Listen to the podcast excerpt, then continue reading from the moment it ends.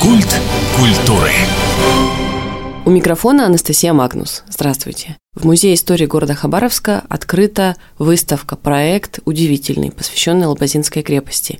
И хотя это к Хабаровскому краю территориально сейчас прямого отношения не имеет, но я бы так сформулировала, не было бы Албазинской крепости, Дальний Восток, русский Дальний Восток, выглядел бы совсем по-другому. Трудно переоценить этой крепости и тех событий исторических, тех сражений, которые произошли на этой территории. Кто-то, может, и не помнит, а что там было, а что за крепость и вообще почему она важна. Сегодня ответим мы на вопрос, что за выставка, что за проект и, собственно, что за крепость и чем она нам важна. В гостях у нас научный сотрудник Музея истории города Хабаровска Александр Соболев. Добрый день. Здравствуйте. Выставка, проект, что-то очень любопытное и очень редкое, как я понимаю. Да, этот проект мы готовили давно, в течение нескольких нескольких лет, так как он интересен прежде всего своим форматом. Там представлены редкие э, экспонаты, которые относятся к 17 столетию. Он больше посвящен не сколько даже исторической части, а сколько истории материальной культуры, исследованиям самого Албазинского острога. То есть э, через находки, которые были там сделаны, мы показываем Жизнь. его историю. Да. Жизнь людей. Ну, давайте напомним все-таки, чем крепость знаменитая. Почему вот, когда об этом говорят, историки так плечи расправляют и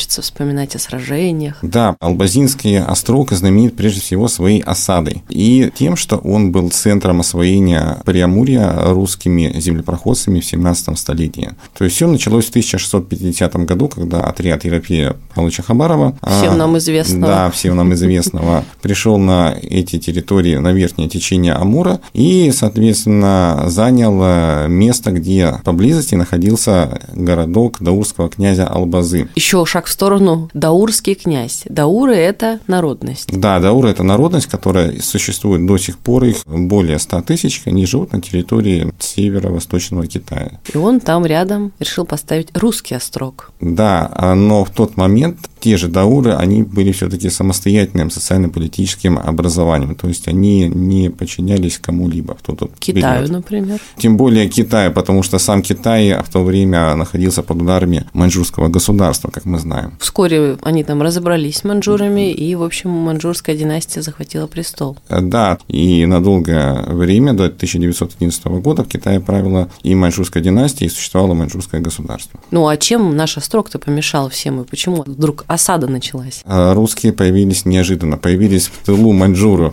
Вот. И, естественно, сначала не было активных действий с их появлением первые десятилетия, потому что сами маньчжуры вели боевые действия на юге и присматривались к русским. Был даже такой документ «Планы усмирения русских». Ну вот, э, Ну-ну. да, в свое время. Поэтому они выжидали и наблюдали. И решительные действия, соответственно, развернулись только в 80-е годы 17 столетия. Примерно 12 лет крепость простояла стояла? Не совсем 12. Крепость была основана, именно крепость, в 1665 году, потому что в 1650 году, когда там был Хабаров, он там только перезимовал, и они ушли оттуда. То есть крепость оставили, и там не было людей. Время существования Албазинского острога, именно как постоянно действующего укрепленного поселения, надо отчитывать с 1665-66 годов. Получается, сколько все-таки лет в итоге крепость обжитая стояла? Обжитая стояла до конфликта в течение 20 лет 있습니다. До 1685 года. Но городок не успел вырасти. Это была именно такая суровая мужская крепость а, пограничная. Относительно, да. Там был острог, и вокруг было поселение. Были и постройки за пределами острога, то есть развернулась сельхоздеятельность, начали осваивать пашни, засеивать хлеб, поэтому хозяйственная деятельность там была развернута активно. Это было не только форт, где как бы было исключительно военное население. Пушки и казаки. Да. А женщины были? Ну, конечно, потому что они шли из Байгале были и местные женщины, потому что антропологические находки говорят о том, что они там были. То есть и браки смешанные, получается, Да, и браки были смешанные также были. Так, в какой-то момент Китай, ну или как Маньчжуры. Маньчжуры, ладно, будем говорить, развернулся в сторону севера и увидел, что... Когда решил свои проблемы на юге. Ну, естественно, разобрался и решил обратить внимание в другую сторону света. А тут мы. Да, а тут мы. И, естественно, все началось с тех же дауров. Их переселили на территорию южнее, чем Амур, то есть долину реки Нонни, современной провинции Хэлудзян. По-маньчжурски называется Нонни, Нонни. А, да, а по-китайски Нэнтян. Нэнтян. Угу. Их сильно не спрашивали, надо полагать. Да, их сильно, конечно, не спрашивали, соответственно, осталось только русское население. Ну, тут э, можно по-разному оценивать вот это переселение, потому что многие из Даура или из тех, скажем так, групп, которые входили в состав Даура, потому что не были однородные, разные племенные группы. К примеру, тот же самый э, князь Гантимур с его э, так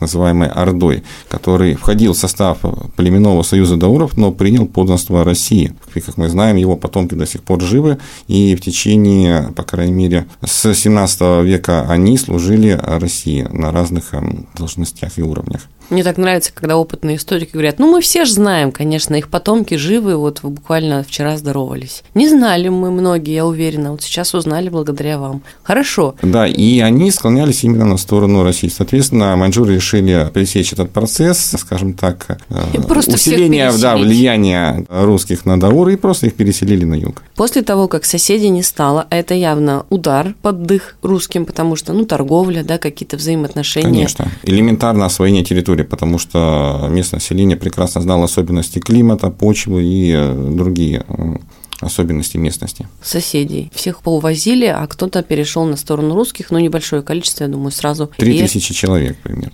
А дальше? Освоение Преамурья продолжалось, то есть появлялись русские поселения по Амуру, тоже, к примеру, Кумарский острог, расположен на территории, современной территории Китая. Вот. И в целом численность населения Преамурья, именно русских, она насчитывалась до нескольких сотен человек в 80-х годах. Несколько сотен? Да, несколько сотен. Было немного. Переселившихся дауров было больше. Да, конечно.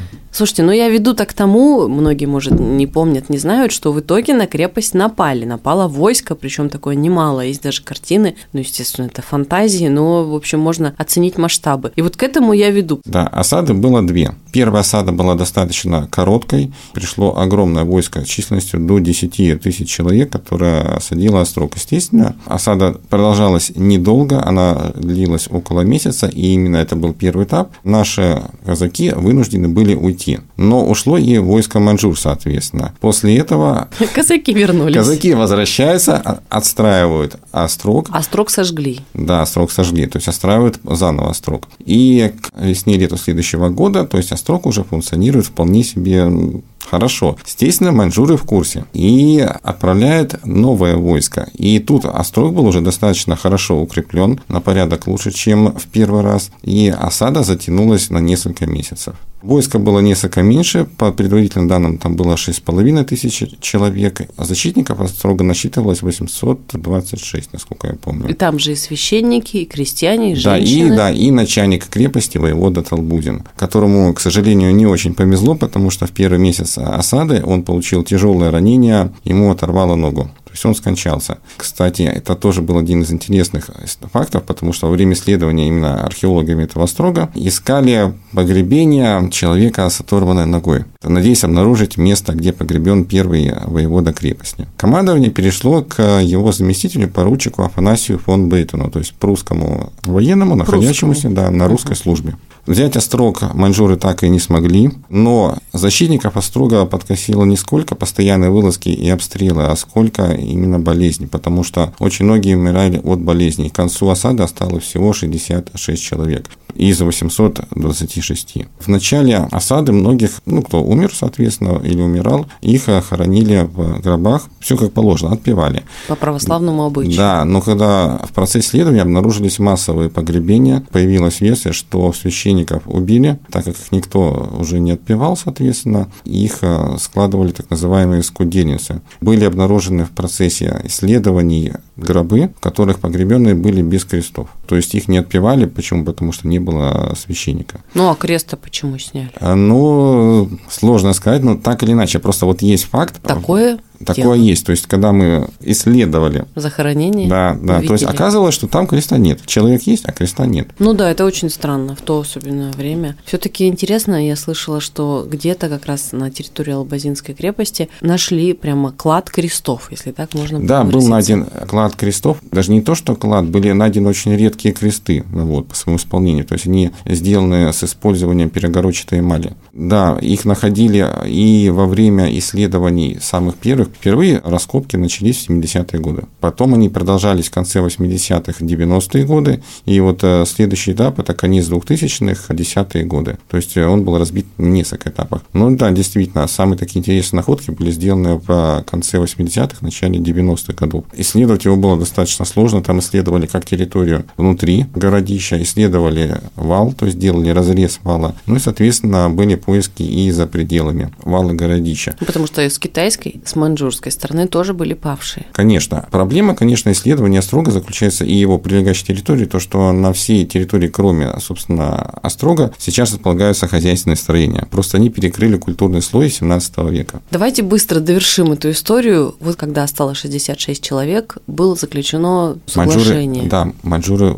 им был дан приказ отступить. Они отступили. После этого начались долгие переговоры. Они длились в течение двух лет. Все завершилось подписанием Нерчинского договора, первого договора между Цинской империей и российским государством. Правильно мы понимаем, если бы не было мужественных этих защитников вообще вот этого факта, то вряд ли бы пошли на уступки маньчжуры. Конечно. Как одним из следствий этого было появление так называемых э, албазинцев, то есть русских, которые поступили на службу цинскому императору. Их потомки, кстати, живы до сих пор, их насчитывается от 500 до 1000 человек, и не помнят, что они потомки албазинцев, которые живут, живут в Китае. В Китае, да. ясно. В Музее истории города Хабаровска эта история была воплощена в такой проект музейный, вы говорите, необычный и больше не о крепости, не о битве, а именно о жизни. Как раз э, уникальные документы собраны и предметы. Прежде всего предметы. Найдены были очень интересные предметы, бытовые вещи. Это котелки. Не сколько котелки, а фрагменты, к примеру, бытовой керамики. Исследование вот этой керамики показало, что данная керамика идентична московской керамике 17 столетия. Тоже опять показывает и, скажем, скажем так, дает свидетельство того, что те, кто основал Острог и, соответственно, делал эту керамику, пришли именно из этого региона. Ну, да. это же логично, переселенцы, в общем-то, все из Центральной России фактически. Конечно, да, но, по крайней мере, там не было керамики местных народов. Тоже вопрос такой, допустим, дискуссионный, что на месте этой территории когда-то располагалась Албазинская, ну, городок вот этого князя Албазы. То есть в процессе исследования даурского слоя там найдено не было. Он, может быть, и был где-то этот городок но рядом. ниже.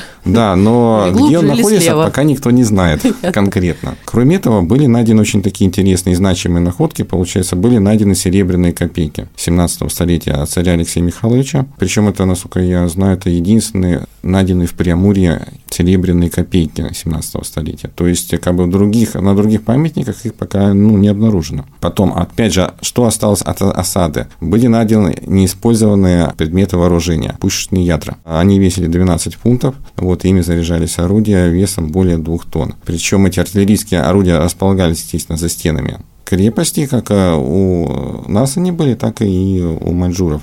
Причем и это артиллерийским э, расчетом командовали голландцы. Ну да. Из таких вот интересных находок были найдены фрагменты из органики. Сохранилась обувь? В коже или что там? Да, она была кожаная. То есть сохранились кожаные обувь. Изделия были найдены из бересты и рога, к примеру, рог пороховница, вот, который использовали для того, чтобы сыпать порох на полки фитильных и кремниевых оружий. Небольшой, на поясе, да, обычно носили? Были. Да. Кроме того, были найдены, конечно, следы атак со стороны маньчжуров. Маньчжуры очень активно использовали стрелковое вооружение прошлого. Вот у них были не только огнестрельные, но и, естественно, метательное оружие, как луки. То есть маньчжурские наконечники стрел, они очень часто попадаются на территории раскопа. Вот из вот таких прям интересных находок были найдены в 2015 году солнечные часы. Вот это надо поподробнее. Солнечные часы 17-18 веков представляют собой круглый диск с прорезными отверстиями сверху находится подвижная планка, и под ним находилось, соответственно, цилиндрическое такое тело, на котором были нанесены деления. Вот эта цилиндрическая часть, она не сохранилась, а верхняя планка, верхний диск, который устанавливался с планкой, чтобы давать тень, он сохранился. Планка треугольная такая. Планка треугольная, да, сохранился поворотный механизм, то есть она рабочая. А чем, да, интересна эта находка, что в 17 веке в России такие вещи встречались, ну, крайне редко, но они были характерны для Западной Европы, конкретно это для Западной Европы. Из,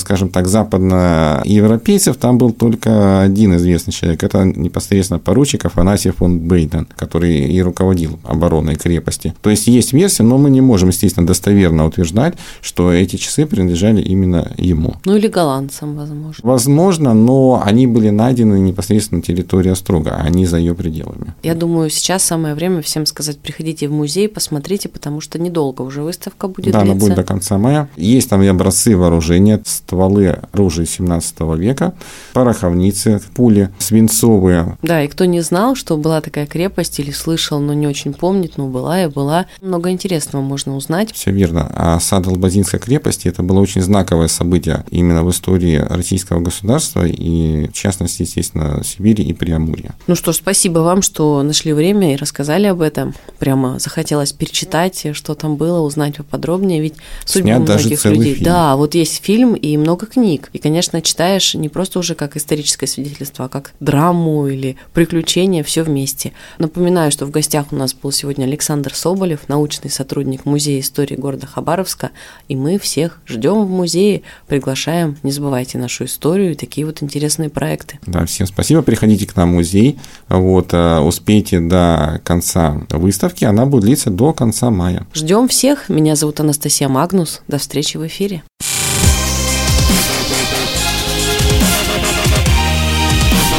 Культ культуры.